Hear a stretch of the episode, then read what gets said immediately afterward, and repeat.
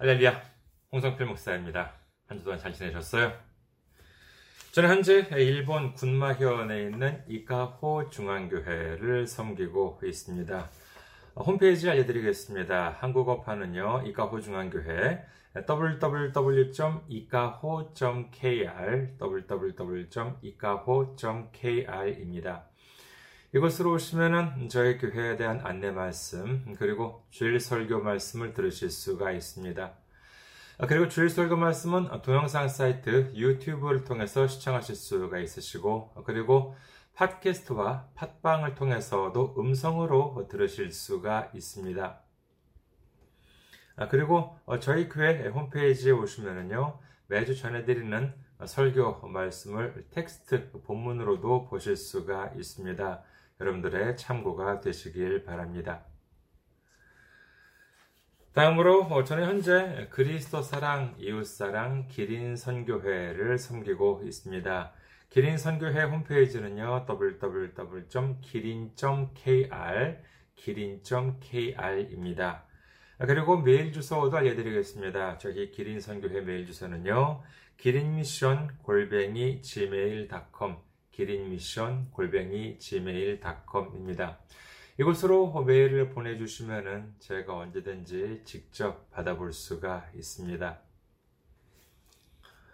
다음으로 지난주에 또 귀하게 선교 후원으로 섬겨주신 분들이 계십니다.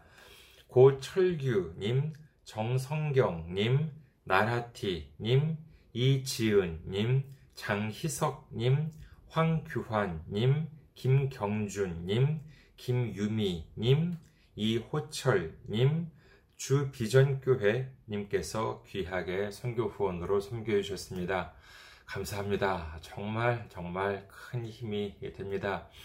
예수님의 놀라운 축복과 넘치는 은혜가 함께 하시기를 주님의 이름으로 축원드립니다. 다음으로 선교 후원으로 섬겨 주실 분들을 위해 안내 말씀 드립니다. 먼저 한국에 있는 은행입니다. KB국민은행이고요. 계좌번호는 079-21-0736-251 KB국민은행 079-21-0736-251 홍성필입니다. 다음으로 어, 일본에 있는 은행으로 직접 섬겨주실 분 또는 일본에 계신 분들을 위해 안내 말씀드립니다. 군마은행입니다. 저희 교회가 있는 지역 은행입니다. 아, 지점번호는요 190, 계좌번호는 1992256입니다. 군마은행 지점번호는 190, 계좌번호는 1992256 혼손비루입니다. 그리고 다음으로는 일본의 우체국 은행입니다. 유초은행이라고 해요. 기호는 10450, 번호는 356-4480 지점 번호는 048입니다. 유초은행, 기호는 10450, 번호는 356-4480 아, 지점 번호는 048, 역시 혼손피르입니다. 저희 교회는 아직까지 재정적으로 미자립 상태에 있습니다. 그래서 여러분들의 기도와 선교 후원이 큰 힘이 되고 있습니다. 정말 유일한 힘이라고 할 수도 있겠습니다. 여러분들의 많은 기도, 많은 참여, 많은 섬김, 어, 많은 관심 음, 바라겠습니다. 다음으로 오늘 함께 은혜 나누실 말씀 보시겠습니다. 함께 은혜 나누실 말씀 로마서 11장 16절에서 18절까지의 말씀입니다. 로마서 11장 16절에서 18절까지 봉독해 드리겠습니다. 제사하는 처음 익은 곡식가루가 거룩한즉 떡덩이도 그러하고 뿌리가 거룩한즉 가지도 그러하니라. 또한 가지 얼마가 꺾이었는데 돌 감람나무인 네가 그들 중에 접붙임이 되어 참 감람나무 뿌리의 진액을 함께 받은 자가 되었은즉 그 가지들을 향하여 자랑하지 말라. 자랑할지라도 네가 뿌리를 보존하는 것이 아니요 뿌리가 너를 보존하는 것이니라. 아멘. 할렐루야 주님을 사랑하시면 아멘 하시기 바랍니다. 아멘. 오늘 저는 여러분과 함께 로마서 강의 102번째 시간으로서 부지런한 섬김이라는 제목으로 은혜를 나누고자 합니다. 오늘 말씀은 기본적으로 이방인을 향한 말씀이라고 할 수가 있겠습니다. 로마서 11장 13절에서 바울은 이방인에게 말을 한다. 이렇게 이제 선언하고 난 다음에 말을 이렇게 이어가고 있습니다. 그렇다면 이 이방인의 반대말은 무엇입니까? 아니는 유대인이 되겠지요. 아, 하지만 오늘 말씀을 유대인과 이방인이라는 단순한 대조만으로 본다고 한다면 이를 우리가 제대로 받아들일 수가 없습니다. 그렇다면 어떻게 우리가 이 말씀을 이해해야 하는지를 한번 살펴보도록 하겠습니다. 먼저 16절을 보시겠습니다. 로마서 11장 16절. 제사하는 처음 익은 곡식가루가 거룩한 즉 떡덩이도 그러하고 뿌리가 거룩한 즉 가지도 그러하니라. 자, 우선 바울은 어, 제사는 처음 익은 곡식가루와 떡덩이를 비교하고 그 다음에 뿌리와 가지를 비교합니다. 네, 곡식가루와 떡덩이를 비교했을 때 사람들이 보기에는 어느 쪽에 더 값어치가 있을 것 같습니까? 사람들의 눈에는요, 당장 배를 채울 수 있는, 당장 이렇게 먹을 수 있는 떡덩이가 더 좋아 보일 수도 있겠습니다만, 성경은 그 떡덩이를 만든 곡식가루가 더 거룩하다라고 합니다. 특별히 처음 익은 곡식가루라고 하는데 하나님께서는 특별히 그 첫 수확물에 대한에서 특별한 의미를 부여하고 계십니다. 출국기 34장 19절 모든 첫 태생은 다 내 것이며 네 가축의 모든 처음 난 수컷인 소와 양도 다 그러하며 자, 우리 앞에 여러 사람들이 있습니다. 그리고 내가 가지고 있는 것들을 다 이렇게 나누어 주려고 해요. 그러면은 그 나누어 주는 사람이 누구를 가장 아끼고 있는가라고 하는 것을 알아보려면 어떻게 합니까? 하면 되겠습니까? 그것은 바로 누구한테 내가 제일 좋은 것을 주는지를 살펴보면 되겠지요. 그 사람이 가지고 있는 것 중에서 제일 예쁘고 제일 귀하고 제일 값진 것을 나누어 주는 사람을 그 제일 아끼는 사람이라고 할 수 있지 않겠습니까? 특별히 수확을 한다면은 어떻습니까? 사실 제일 처음 얻은 수확물은 너무나도 귀할 수가 있겠지요.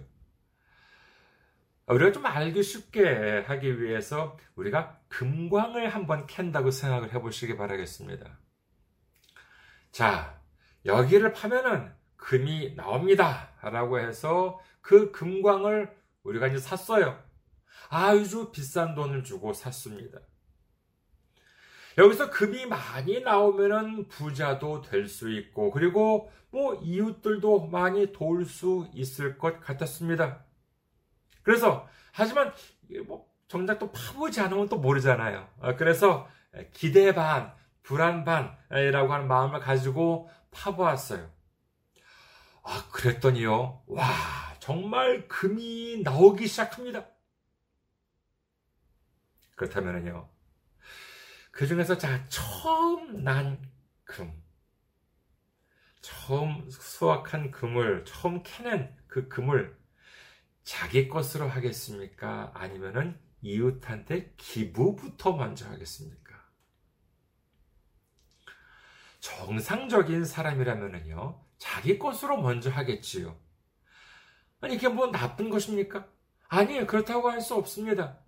왜냐하면은, 아니, 실제로 계속 파보지 아, 않는다면은, 뭐 얼마나 나올지 모르잖아요. 정말 금이 막 듬뿍듬뿍 왕창왕창 나와서 이제 하, 내가 먹고 살기에 남아도 아주 많이 남을 정도가 되었어요. 이제 뭐 더 이상 뭐 금을 채워 넣을 곳도 없습니다. 네, 그러면 이제 아, 이웃한테 나눠주거나 할 수 있는 건 아니겠습니까? 뭐 우리가 금강을 캘 기회가 얼마나 되겠습니까만은 자 그러면 이렇게 한번 어, 생각해 보면 어떨까요? 우리가 사업을 시작했어요. 아니면 우리가 취직을 했어요. 하지만 뭐 사업을 시작했다고 해서 이게 뭐 정말 성공할 것인지 아니면은 뭐 몇 개월 못 가서 문을 닫게 될 것인지를 알 수가 없잖아요. 취직도 그렇습니다. 뭐 경기가 좋을 때는 문제가 없겠습니다만 경기가 안 좋을 때는 뭐 당장 취직을 했다 하더라도 내가 계속해서 이 안정적으로 월급을 받을 수 있을지 아니면은 얼마 안 돼서 잘리게 될지도 모르는 노릇이 아니겠습니까? 그런데 하나님께서는 첫 열매를 자기 거라고 말씀을 하세요. 첫 열매를 바치라고 말씀을 하십니다. 그러면 하나님께서 무슨 부족한 것이 있어서 그것을 바치라고 하시겠습니까?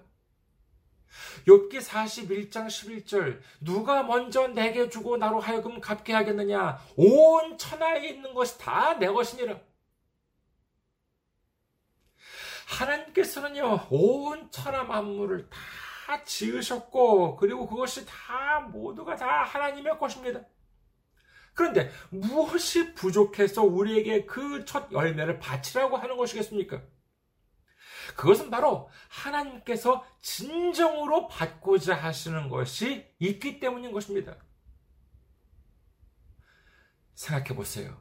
그와 같은 불안한 상황에서 첫 수확물, 첫 수입을 하나님께 드린다라고 하는 것은 무엇을 의미합니까? 그것은 바로 모든 것을 주님이 인도해 주실 것이다 라고 하는 믿음을 주님 앞에 바치는 일이 되는 것입니다. 잠언 3장을 봅니다. 잠언 3장 9절 네 재물과 네 소산물의 처음 익은 열매로 여호와를 공경하라. 이처럼 첫 열매를 하나님께 바친다는 것은 말하자면은 그것은 하나님께 대한 우리의 믿음의 고백이다라고 할 수 있는 것이지요. 하나님께서는 그 몇 푼 안 되는 첫 수확물이 목적이 아니라 그것을 바치는 우리의 믿음의 고백, 믿음의 손길을 받으시겠다라고 하는 뜻인 줄 믿으시기를 주님의 이름으로 축원합니다. 그리고 뿌리와 가지는 어떻습니까? 나뭇가지는 아름다운 꽃을 피우고 무엇보다 열매를 맺게 하지요. 하지만 뿌리는 어때요? 일단 기본적으로 뿌리는 어뭐 그 겉으로 보기에는 뭐 땅에 겉에서 보기에는 잘 안 보이죠. 땅에 묻혀 있기 때문에 잘 보이질 않습니다. 그리고 뭐 뿌리를 파보면은 어때요? 거기에 무슨 꽃이 피는 것도 아니고 보기도 좀 아름답지는 않잖아요. 그렇다면 뿌리에 값어치가 없나요? 아니에요. 그렇지가 않습니다. 뿌리가 없으면은 나무가 자라지 못합니다. 꽃도 못 피우고 열매를 맺지도 못하지요. 우리가 꽃집에서 아름다운 꽃을 사옵니다. 그것을 사다가 꽃병에 물을 담고 꽃을 꽂아 놓지요. 그러면은 며칠은 갑니다. 하지만 얼마 못 가서 시들어 버립니다.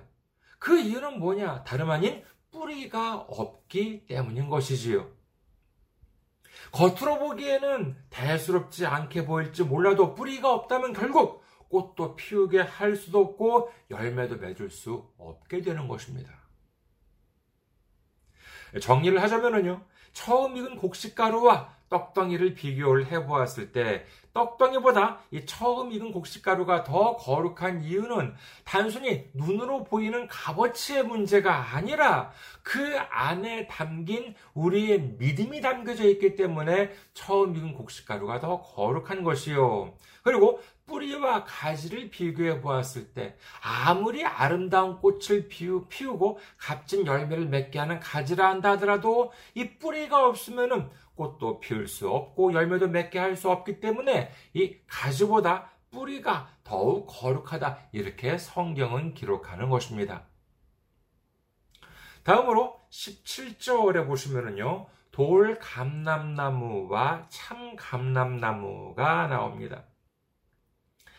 감람나무라고 하는 것은요, 뭐 쉽게 말하면 올리브나무입니다. 올리브나무를 뜻하는데, 예, 그러면 자, 돌 감람나무는 무엇이고 참 감람나무, 발음하기가 좀 어렵죠? 자, 돌 감람나무는 무엇이고 참 감람나무는 무엇이냐 하면은요, 이 돌 감람나무는 야생이에요. 야생, 그냥 사람들이 이렇게 뭐 손질을 하거나 그런 것이 아니라 자기 멋대로 나는 감람나무가 돌 감람나무입니다. 그리고 반면에 참 감람나무는 사람으로 하여금 사람 어, 사람들이 이렇게 귀하게 가꾼 예, 사람들로 이렇게 귀하게 가꾸어진 그만큼 값진 나무다라고 할 수가 있겠습니다. 그래서 이 참 감람나무라고 하는 것은 귀하기 때문에 빨리 자라게 하고 싶은데 뭐 나무니까는요. 풀도 아니고 나무니까 시간이 많이 걸리고 그리고 손도 많이 가기 때문에 일반적으로 어떻게 하냐라고 하면은요. 이 참 감람나무 가지를 이 돌 감람나무에 접붙임을 한다고 합니다. 어차피 뿌리는 똑같잖아요. 어차피 뿌리는 똑같으니까 영양분을 뭐, 뭐영 양분을 뿌려 어, 끌어 올려오는 것이기 때문에 그 기능은 뭐 야생 돌 감람나무나 뭐 야생 감람나무나 창 감람나무 뭐 다 똑같다고 해요. 그러니까 이미 많이 자라고 튼튼한 뿌리가 있는 이 돌 감람나무, 야생 올리브 나무를 찾아서 거기에 값진 정말 그 참 감람나무, 그 올리브 나무 가지를 접붙임하게 되면은 예, 그렇게 된다면 그러면 손쉽게 예, 귀한 올리브를 수확할 수 있지 않겠습니까? 하지만 오늘 본문은 어떻습니까? 이를 보면 완전히 반대예요. 값어치가 없는 음, 정말 그 야생 올리브 나무에 값진 참 감람나무 나무가지를 접붙임하는 것이 아니라 반대로 참 감람나무 뿌리에 돌 감람나무 가지를 접붙임했다라고 하는 것입니다. 이거는 상식적으로 보았을 때 말이 안 되는 일이지요. 아니, 기껏 값진 참 올리브나무, 참 감람나무가 있어서 가만히 놔두면 거기서 귀한 올리브 열매를 거둘 수 있는데 굳이 거기에 야생 올리브 나무가지를 접붙임해요? 이건 누가 보아도 상식적인 일은 아닙니다. 그러나 하나님의 역사라고 하는 것이 어떻습니까? 그것이 바로 하나님의 역사라는 것이 하나님의 계획이라는 것입니다. 이렇게 보면 어떻습니까? 우리가 이 세상 사람들보다 뛰어나나요? 저를 포함해서 인간적으로 보면은요, 그렇지 않은 사람들이 많겠지요. 하지만 그와 같은 우리가 하나님을 믿고 예수님을 구주로 영접해서 구원을 받게 되었다라고 하는 것은 이런 상식적으로 생각할 수가 없는 놀라운 하나님의 은혜다라고 하는 사실을 믿으시기를 주님의 이름으로 축원합니다. 이는 1차적으로 본다면요. 참 감람나무다라고 할 수 있는 하나님의 백성에게 이 돌 감람나무라고 할 수 있는 이방인이라고 하는 가지를 접붙임하게 되어서 이 참 감나무 나무에서 그 뿌리, 뿌리에서 올라오는 그 진액을 돌 감람나무가 받도록 한 것처럼 이스라엘 백성들이 받은, 받는 축복과 구원을 이방인한테도 받도록 했다라고 하는 말씀인 것이죠. 이것이 1차적인 의미입니다. 앞서 우리가 공부해본 바에 의하면 어떻습니까? 이방인이 믿게 된 것은 이스라엘 사람들로 하여금 시기하게 해서 구원을 받도록 하기 위해서다라고 했잖아요. 그러니까 이방인한테 믿음이 전해지게 되는 것은 이방인이 무슨 뭐 대단히 의로워서가 아니라 온전히 하나님의 놀라운 계획에 의해 이방인한테까지 복음이 전파된 것이다. 이라고 하는 사실을 우리가 공부했습니다. 그렇기 때문에 돌 감람나무인 이방인들이 참 감람나무인 이스라엘 백성에 대해서 아 자신들이 더 의로워서 구원을 받게 되었다라고 하는 식으로 자랑할 것이 없다. 이스라엘 백성이라고 하는 참 감람나무의 뿌리가 있기 때문에 그 뿌리로 하여금 이방인이라고 하는 돌 감람나무도 축복을 받을 수 있는 것이다. 이와 같은 내용이라고 할 수가 있겠습니다. 자, 그렇다면요. 우리는 이 말씀을 어떻게 받아들여야 할까요? 우리도 이스라엘 자손이 아니라 이방인이라고 한다면은 아, 이스라엘 사람들이 있는 덕분에 우리가 구원을 받았으니까 우리도 이스라엘 사람들한테 감사한 마음을 가지고 살아야 한다. 이렇게 해석을 하게 되면은요, 그야말로 배가 산으로 올라가 버리는 식의 엉뚱한 해석이 되고 마는 것입니다. 자, 그러면 우리는 이 말씀을 어떻게 이해하면 될까요? 우선 16절에서 보면은요, 처음 익은 곡식가루가 나옵니다. 즉, 이는 처음 얻어진 수확물, 처음 얻어진 열매다라고 할 수가 있겠지요. 성경적으로 보았을 때 첫 열매다라고 하면 그것은 누구를 상징합니까? 그것은 바로 예수님인 것입니다. 고린도전서 15장 20절 그러나 이제 그리스도께서 죽은 자 가운데서 다시 살아나사 잠자는 자들의 첫 열매가 되셨도다. 하나님은 열매를 거두시기를 원하고 계십니다. 그렇다면 하나님께서 원하시는 열매는 무엇입니까? 그것은 바로 죄에서 벗어나 죽음의 권세를 물리치고 부활하는 우리가 바로 하나님께서 원하시는 열매이며 그 첫 열매가 죽음에서 부활하신 예수님인 것입니다. 열매에 대한 말씀은 성경에 많이 나옵니다만요. 오늘은 우리가 익히 잘 아는 말씀을 보려고 합니다. 마태복음 21장 19절을 보시겠습니다. 마태복음 21장 19절. 길가에서 한 무화과 나무를 보시고 그리로 가사 잎사귀밖에 아무것도 찾지 못하시고 나무에게 이르시되 이제부터 영원토록 네가 열매를 맺지 못하리라 하시니 무화과 나무가 곧 마른지라. 마가복음 11장 13절에도 이와 같이 기록됩니다. 마가복음 11장 13절 멀리서 잎사귀 있는 한 무화과 나무를 보시고 혹 그 나무에 무엇이 있을까 하여 가셨더니 가서 보신즉 아 마가복음 11장 13절에서 14절입니다. 죄송합니다. 13절에서 14절. 멀리서 잎사귀 있는 한 무화과 나무를 보시고 혹 그 나무에 무엇이 있을까 하여 가셨더니 가서 보신즉 잎사귀 외에 아무것도 없더라. 이는 무화과의 때가 아니니라.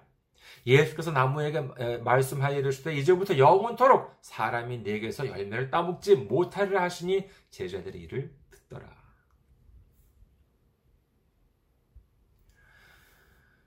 이를 종합해보면 어떻습니까? 자, 예수님께서는요, 잎사귀가 난 무화과 나무를 보시고 갔습니다. 그 이유는 열매를 얻기 위해서 가셨던 것이지요.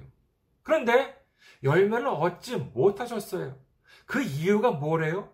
예, 무화과 때가 아니었기 때문이다. 라고 합니다. 그러니 당연히 열매가 없었겠지요. 그런데 예수님은 어떻게 하셨냐 하면은요, 그 무화과 나무를 저주하셨습니다. 그랬더니 나무가 말라버려서 이제 영원히 열매를 맺지 못하게 되었다. 이렇게 성경 기록하지요. 예수님께서는 왜 이런 일을 하신 것일까요?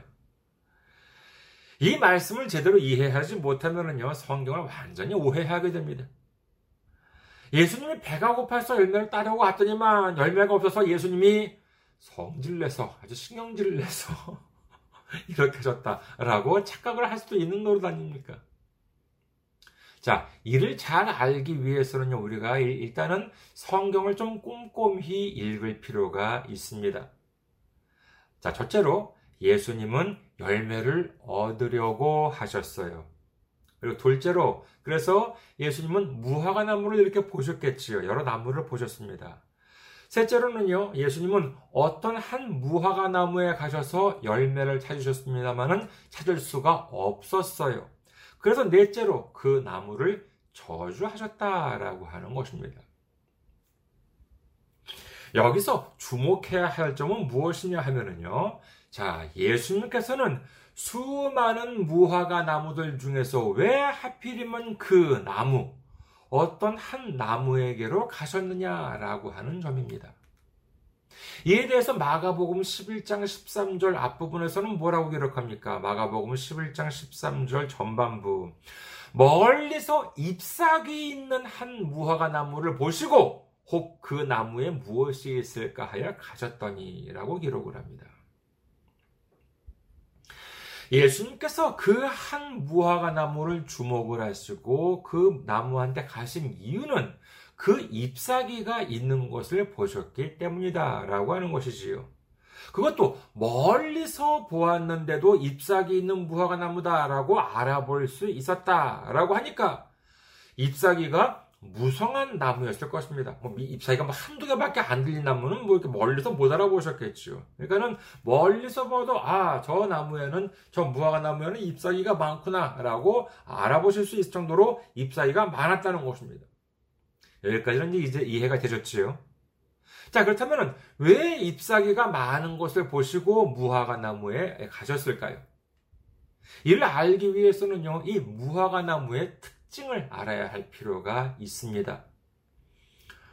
어, 봄이 되면은요, 봄이 되면은 한국도 그렇고 일본도 그렇지만은요, 벚꽃이 만발하지요. 연분홍색으로 이제 벚꽃이 아주 많이 아름답게 핍니다. 아, 근데 그 꽃을 꽃이 필 때를 한번 생각해 보시기 바라겠습니다. 봄에 이 그 벚꽃들이 필 때를 보시면은요. 꽃과 잎사귀 무엇이 먼저 나, 나기 시작합니까? 먼저 꽃봉오리가 나고 꽃이 피기 시작을 해요. 그래서 잎사귀가 아니라 꽃이 쫙 피기 시작합니다. 그리고 그 다음에 이제 잎사귀가, 푸른 잎사귀가 돋아나지요. 무화과의 경우를 보면은요, 희한한 것이요. 봄이 되면은, 이제 봄이 되면은 마치 벚꽃이 잎사귀보다 꽃을 먼저 피우는 것처럼 이 무화과도요, 잎사귀가 나기 전에 열매부터 맺힌다고 해요. 뭐, 무화과는 뭐 꽃이 없으니까는요. 그래서 제가 인터넷에 찾아보니까는요, 정말 이파리가 없는 앙상한 나뭇가지에 무화과 열매만 막 이렇게 주렁주렁 열려 있는 것을 보았습니다. 그렇게 열매가 맺힌 다음에 이제 잎사귀가 난다는 것이에요. 아, 참, 정말 희한하더라고요. 그러니까, 이는 무슨 뜻이냐 하면은요, 무화과 나무에 잎사귀가 있다는 것은 뭐예요? 예, 당연히 거기에는 이미 열매가 있어야 한다라고 하는 것을 의미하는 것입니다. 그렇기 때문에 예수님께서는, 아, 저렇게 잎사귀가 무성하다면은 당연히 먹음직한 열매도 많이 있겠구나. 이렇게 짐작하시고 다가가셨는데, 막상 다가가서 열매, 이 나무를 살펴보니 보았더니만, 정작 먹을 만한 열매는 없고, 먹지도 못하는 그 쓸데없는 잎사귀만 무성했다는 것이에요. 이는 무엇을 의미합니까?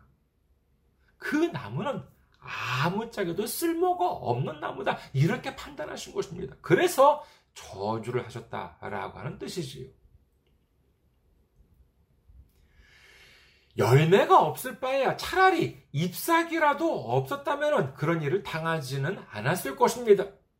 그러나 온갖 잎사귀들은 많았지만 정작 쓸모가 있는 열매는 하나도 없었기 때문에 예수님으로부터 이와 같이 무서운 심판을 받게 된 것이지요. 우리는 열매를 맺고 있습니까? 열매를 맺기 위해서는 우리는 어떻게 해야 하겠습니까? 어디에 접붙임을 해야 하겠습니까? 저기 중동에 있는 먼 나라 이스라엘 사람들한테 접붙임을 해야 열매를 맺을 수 있겠습니까? 예수님께서는 말씀하십니다. 요한복음 15장 5절. 나는 포도나무여 너희는 가지라. 그가 내 안에 내가 그 안에 거하면 사람이 열매를 많이 맺나니 나를 떠나서는 너희가 아무것도 할 수 없습니다. 요한복음 15장 8절 너희가 열매를 많이 맺으면 내 아버지께서 영광을 받으실 것이요 너희는 내 제자가 되리라. 우리가 접붙임해야 할 곳은 다름 아닌 예수님이라고 하는 포도나무입니다. 그래야지만 우리는 열매를 맺을 수 있는 맺을 수 있다라고 하는 사실을 믿으시기를 주님의 이름으로 축원합니다. 주님께서는 우리가 주님께 붙어 있음으로 말미암아 많은 열매를 맺기를 원하고 계십니다. 그런데 우리의 모습은 어떻습니까? 어쩌면 열매는 없고 온갖 잎사귀 투성이는 아니십니까? 교회에 오래 다니고 이런저런 잎사귀는 많이 있지만은 정작 예수님께서 취하실 만한 열매는 없는 그런 인생을 보내고 계시진 않습니까? 히브리서 5장을 봅니다. 히브리서 5장 12절에서 14절. 때가 오래되었으므로 너희가 마땅히 선생이 되었을 터인데 너희가 다시 하나님의 말씀의 초보에 대하여 누구에게서 가르침을 받아야 할 처지이니 단단한 음식은 못 먹고 젖이나 먹어야 할 자가 되었도다. 이는 젖을 먹는 자마다 어린 아이니 의의 말씀을 경험하지 못한 자요 단단한 음식은 장성한 자의 것이니 그들은 지각을 사용함으로 연단을 받아 선악을 분별하는 자들이니라. 갓난 아기들을 보세요. 태어난 지 얼마나 아이들이 집안일을 하겠어요. 아니면 나가서 돈을 벌어오겠습니까? 뭐 가족들이나 주변에서는 그런 것을 바라지도 않아요. 뭐 기대하지도 않습니다. 그저 뭐 주는 젖잘 먹고 건강하게 자라주기만을 바랄 뿐이지요. 하지만 이제 나이가 스물이 되고 서른, 마흔이 됩니다. 몸도 어디 하나 이상이 있는 것이 아니에요. 그 정도 되었으면 이제 나가서 많은 일을 하고 많은 열매를 맺어야 하지 않겠습니까? 그런데도 맨날 집에서 주는 젖이나 먹고 아무것도 안 한다면 그게 정상입니까? 교회에서도 마찬가지입니다. 교회에 다닌 지 뭐 얼마 안 됐으면 괜찮아요. 그런데 교회도 오래 다니고 그랬는데 여전히 열매를 맺지 못해요. 맨날 교회가 나한테 뭘 해주길 바라고 이웃이 나한테 뭘 해주기만 바래요. 내가 먼저 교회나 이웃을 섬기질 않습니다. 그건 뭐예요? 나이도 먹을 만큼 먹은 어른인데 여전히 목에는 턱받이나 하고 장난감 젖꽃지나 입에 물고 집에서 뒹굴고 있는 사람과 뭐가 다르냐 하는 것입니다. 이런 사람을 쉽게 말하자면요, 게으른 사람이다라고 할 수 있겠지요. 성경에 보면은요, 이 게으른 사람을 참 흥미롭게 표현한 구절이 있습니다. 잠언 26장 15절. 게으른 자는 그 손을 그릇에 넣고도 입으로 올리기를 괴로워하느니라. 참 흥미롭지 않습니까? 게으른 사람은 그 먹을 것이 있는 그릇에 손을 넣고도 그걸 집어서 입에 넣기를 귀찮아한다는 것이에요. 처음에는요, 교회에서 이것도 챙겨주고 저것도 챙겨줍니다. 초신자 때에는 뭐 그냥 교회에 와주는 것만으로도 얼마나 다행스러워요. 그러나 아무리 기다려도 열매를 맺지 못해요. 생활이 바뀌질 않아요. 뭐 믿음 생활은 그냥 뭐 교회 나가는 것 그냥 취미로 생각해요. 맨날 이것 달라 저것 달라 이렇게 하나 뭐 하고 뭐, 뭐 하나님이 나한테 뭘 주기만 바라고 이웃이 나한테 뭘 해주기만 바라고 있어요. 그리고 뻑하면은 내가 교회에 얼마나 많이 다녔는지 알아? 아, 내가 직분이 뭔지 알아? 내가 몇 대째, 뭐, 우리 집안이 몇 대째 목사, 장로, 권사 집안인지 알아? 하면서 자랑을 합니다. 이게 뭐예요? 그렇습니다. 다 잎사귀입니다. 주님께는 하나도 도움이 되지 않는 잎사귀들만 자랑하고 있는 것이에요. 이것이 얼마나 믿음 안에서 게으른 사람의 모습입니까? 마태복음 25장 26절. 그 주인이 대답하여 이르되 악하고 게으른 종아 나는 심지 않은 데서 거두고 해치지 않은 데서 모으는 줄로 내가 알았느냐? 누가복음 3장 9절. 이미 도끼가 나무 뿌리에 놓였으니 좋은 열매 맺지 아니하는 나무마다 찍혀 불에 던져지리라. 사실 인간적으로 보면은요 좀 부끄러운 말씀입니다만은 저도 그렇게 부지런한 편은 아닙니다. 좀 빠릿빠릿하게 일처리도 그때그때 잘하면 좋겠는데 자꾸 이렇게 미루게 되고 어, 게으르게 됩니다. 아, 이 설교 준비, 준비되어 주일날 설교도 어, 좀 미리미리 해 두면 좀 좋아요. 근데 이번 주 주일 말씀도 그 주일날 아침 새벽 5시에부터 이렇게 쓰기 시작을 했어요. 아, 하지만 여기서 말씀하시는 내용은 인간적인 게으름이 아닙니다. 신앙적인 게으름이에요.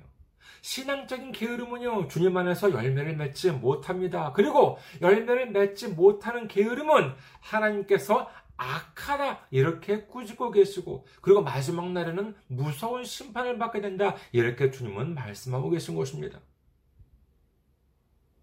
여러분 이제 우리는 믿음에 있어서 잎사귀 같은 권리적거리는 것들은 필요가 없어요. 그런 걸 자랑할 필요도 없습니다. 우리 주님께서 기뻐하시는 열매, 주님께서 영광을 받으실 열매를 맺어야 하는 그와 같은 삶을 살아가야 하는 것이지. 로마서 12장 11절 부지런하여 게으르지 말고 열심을 품고 주를 섬기라. 이제 우리는 예수님이라고 하는 나무에 접붙임 되어서 예수님께서 부어주시는 풍성한 축복과 은혜를 받음으로 말미암아 주님을 섬기고 교회를 섬기고 이웃을 섬기는 그 부지런한 섬김을 통해서 30배, 60배, 100배의 풍성한 열매를 주님께 드리는 우리 모두가 되시기를 주님의 이름으로 축원합니다. 감사합니다. 항상 승리하시고 건강한 모습으로 다음 주에 뵙겠습니다.